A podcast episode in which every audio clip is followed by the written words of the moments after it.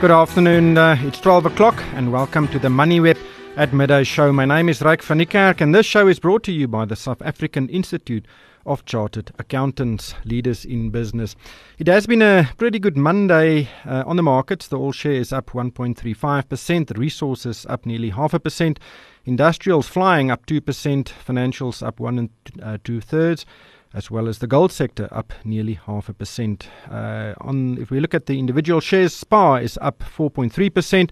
Sibanye Gold 4%, the JSE itself 3.4%, Naspers uh, great showing today 3.3% probably why the whole market is up. Shoprite also gained 3% and uh, up 2.9. Uh, the losers uh, Italtile down 4.3%, Dis-Chem down 1.5, uh, Mediclinic 1.4, and Vodacom just under 1%. If we look at international markets, the FTSE 100 in London up 0.7, the DAX uh, up 0.2, and the CAC 40 also higher, nearly 0.4%.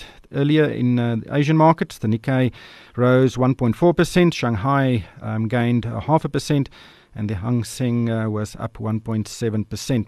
Currently, Dow Jones futures are trading up nearly half a percent. Um, we look at the exchange rates. Uh, one dollar will cost twelve rand fifty six. The pound trades at sixteen seventy nine and the euro is at 1471 gold at $1293 brent crude at $76.40 and platinum just above $900 an, an ounce $900.50 uh, bitcoin currently at $7593 or 101000 rand down slightly then on the capital markets, the R186 trades at a yield of 8.56%. On the line is Wayne McCurrie. He is an analyst at FNB Wealth and Investment. Wayne, welcome to the show. It's a pretty good Monday morning. What is driving the market? Yes, it is. Look, it's really overseas news once again. I mean, the U.S. jobs data came out, and uh, that looks as though interest rates might not go up as much as what people anticipated. So that, that spurred the market on. And then secondly, the on-off, on-off talks between North Korea and America seem to be on again. And that also helped a little bit of the sentiment behind the market. So that's the real reason why we're seeing a very, very strong market here today. Does that change the uh, international perceptions uh, of emerging markets uh, that money may flow back? Um, because Correct, yes. And and you know how quickly does that sentiment change? You know, a few weeks oh. ago it was uh, you know death uh, in the family virtually for yes. for uh, emerging markets like South Africa. Now things jump around. Yeah, that's the markets. Unfortunately, one day people love us, the next day they hate us, and and that's always been the case. Nothing has changed. So it's this so-called risk on, risk off story. Look, broadly speaking, the global environment is very supportive still of emerging markets. But the big negative is rising American interest rates. That's distinctly anti emerging markets because money will flow home to America if the interest rates go up. Mm. South Africa also benefited from uh, Naspers, of course, uh, nearly uh, 25% of the JSE, uh, up uh, 2 point, uh, what is it now, 4%, uh, steady, yes. steady performance. Yeah, look, it's trading at 3,200 odd rand a share. Remember, it's down from over 4,000.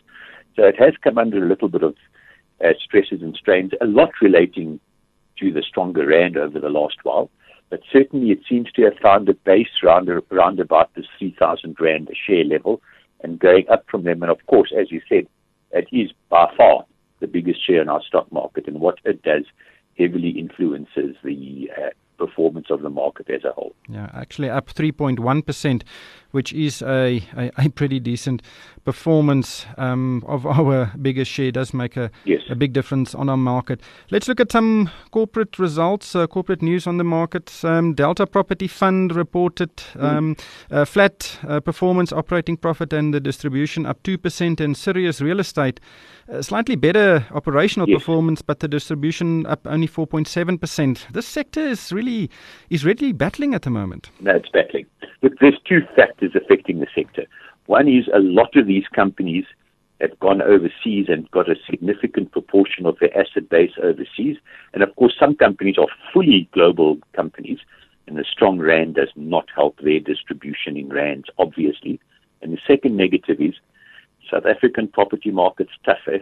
No one's getting rental increases. In fact, you're getting, whenever you go to your tenant and you want to revise your lease for the next three or five years, on average, the rental comes down about three or four percent. So the South African market is tough. Now, if you get a, a 6% distribution growth from your South African assets, you're doing extremely well. And then, of course, if you're overseas, you've got negative RAND growth because of the stronger RAND year on year. So Delta didn't do badly with the 2% increase in distribution. I'm a little bit surprised the share was up 3%. I would have thought that would have been slightly disappointing for the market. That's 2% distribution growth. But uh, the market seemed to quite like it. So as I said, the share up 3%. Yeah, if you get uh, you know six percent, then you're actually just breaking even if you assume yes. the inflation rate is six percent. So these yes. are negative real term uh, performances. And uh, a few you know a year or two ago, it was the darling of the JSE, you know, giving north of eight percent yields, and yeah. shows you that you know this sector is not as stable as many people think.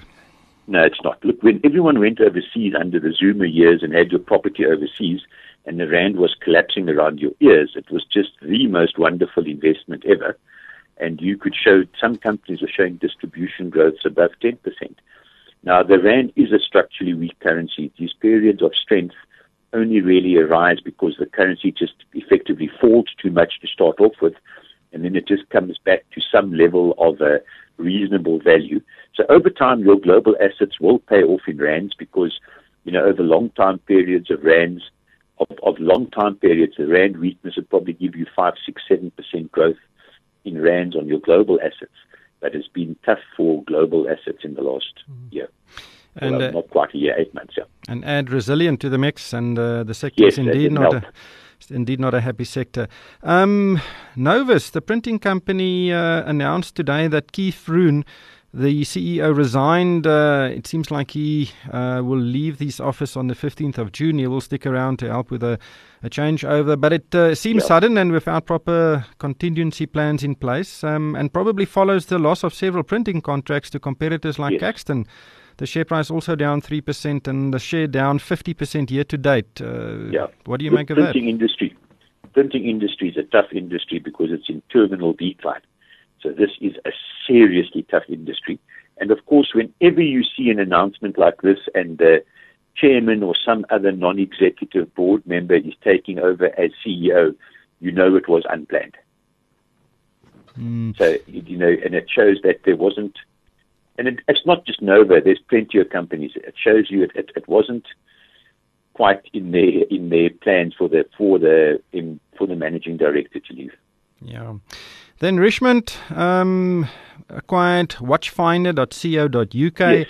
a leading online retailer of pre-owned premium watches. Um, it also has several physical branches, and uh, yes. it's just another online uh, acquisition or acquisition of an online business by yeah. Richemont. Uh, it seems like Johann Rupert is really uh, driving this agenda and this strategy. Hugely so. I mean, it's quite clear he's he sees the trends and how they're developing, and he wants to get into it. Look, they also made a disposal as far as I could make out, these were relatively small acquisition and disposal, but Johann's been going into this for a while now, in fact. Yeah, Net-a-Porter, obviously the big one, um, and yes. I think Durfry is the is the other one. Um, interesting uh, investments there, and from a very traditional market, you know, luxury watches or premium watches. I yeah. don't I don't know when last you bought one. Uh, I never bought one. But uh, I must say, I think you do your research online as opposed to a, a branch in Correct. Switzerland. But then another interesting statement from Stadio, of course, the tertiary uh, hmm. division mm. of uh, the PSG group, um, spun out of um, Curro not too long ago. It bought eight hectares of land in Durbanville in the Western Cape. And they want to build a tertiary facility there or a campus to accommodate four to 5,000 students. Um, the share price shot up, up uh, nearly 10%. But uh, what do you think they paid for eight hectares of land in Durbanville? I looked carefully. I didn't see the rand value, so I don't actually know. But it's going to be but a pretty clearly, penny. Yeah, clearly it's part of the the uh, growth strategy because you know the Stadio and Curro and the other ones in the sector. There's still a lot of potential growth. In fact, the only thing really holding them back is getting the facilities, and that's why they're buying this new land and expanding because you know they can grow student numbers at the different income levels quite significantly because of the, state of, of, of, of government education lots of lots of parents want to send their their children to schools outside of the government system if they can afford it. Mm. But there's a lot of ifs and buts for for Curro as well as Stadio. Um, a lot of potential in the making. The share prices are expensive, um, but with that expectation, as as you explained, that uh, it will become really a big business in in the future. Yes, um, I think so. Well. Is it maybe are those valuations not maybe a bit overstated? Look, they could be, but over time, I think they'll grow into those valuations. Maybe not the first couple of years. In the, in the next couple of years, they're spending cash. And when you start a school, you don't make money until the student numbers get up. But I think over time, that probably probably the prices are justified, quite frankly. Yeah, I think Stadio hasn't even shown a profit yet. Um, interesting company, nonetheless. Then KPMG, uh, the uh, yes. uh, audit firm that is uh, a bit tainted after the Gupta scandal. Um, they have they announced this morning they want to lay off 400 employees in South Africa, um, and uh, obviously it follows the loss of several large clients, very high-profile listed um, clients as well as, as government yes. in some instances. This is probably not surprising, and maybe yeah. it's even um, fewer employees than many people would have thought. Yeah, look, I'm, I'm surprised they've taken so long to do something because you do not ever recover from this. You know, once you are tainted, once your name is tainted, and effectively auditing firms and doctors and lawyers and everyone in that sort of professional field, your name is everything. If you lose credibility, you you dead. And you can take any listed company that's got KPMG as an auditor. It's not worth the effort to to to defend their appointment. It's just not worth your effort, even if you even if the people dealing with your account are completely above board you're just wasting energy trying to defend keeping them on as auditors. It's much easier just to just to drop them and appoint other auditors. So I'm surprised that it's taken so long. And I'm also surprised they haven't tried to salvage the business by spinning it off, changing the name, you know, coming out with I know they've got new management, but changing the name and just trying to reposition the business as far away as possible from the old KPMG. But when you lose so many clients, you've got no option. You've got to retrench people and cut costs. Mm. Well, look how quickly um, Star jumped to change its name to Pepkor just to get away from yes. the Steinhoff uh, brand. Uh, yeah. There's just so much negativity around the brand, yeah. and uh, they don't want to be associated with it. Yeah, and you want to move forward. Want to somehow put this all behind you if you can. Yeah, absolutely. Then, uh, when just lastly, uh, we will see a GDP number yeah. um, this week. Um, to, you know, some uh, economists expect a, a, shocking number. And uh, it's it, it, how will that impact our markets um, if we do see, say, a number close to zero? Look, broadly speaking, the market's expecting a bit of a shocker, uh, and and it seems it seems quite sort of almost common knowledge that the market's expecting a problem a, a very low number, which will, of course, bring down a few forecasts for this year's GDP. So, quite frankly, if it comes out at half a percent, I think the market will be all right. Lower than that, I think the shares might take some strain. Hmm. But the expectation is from Treasury as well as from the Reserve yeah. Bank uh, is uh, that the growth for the uh, year would be around 1.5 to 1.7 percent. But yes. if we do see a bad number, it means that the remaining three quarters should perform yeah. Uh, above expectation. Correct. They should look. I don't think there's a problem with this year's GDP. I don't think that's a problem at all. It's just that for some technical reasons and some export reasons and holidays and all these funny things thrown into a pot, it looks as though this number is going to be quite a poor number and certainly a lot poorer than what the market was forecasting three or four months ago.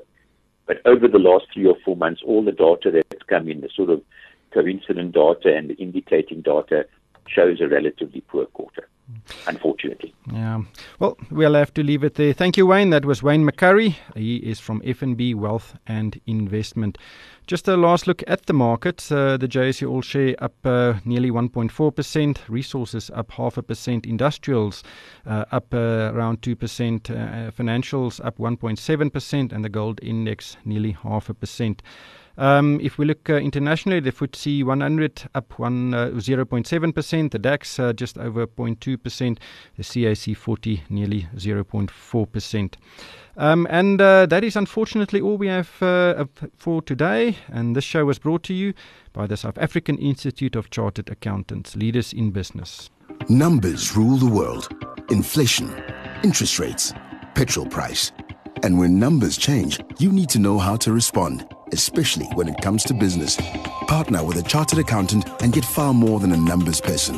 A CASA is equipped with holistic business acumen and decision making expertise when evaluating your business's future growth. Partner with a responsible leader in business. Partner with a CASA today.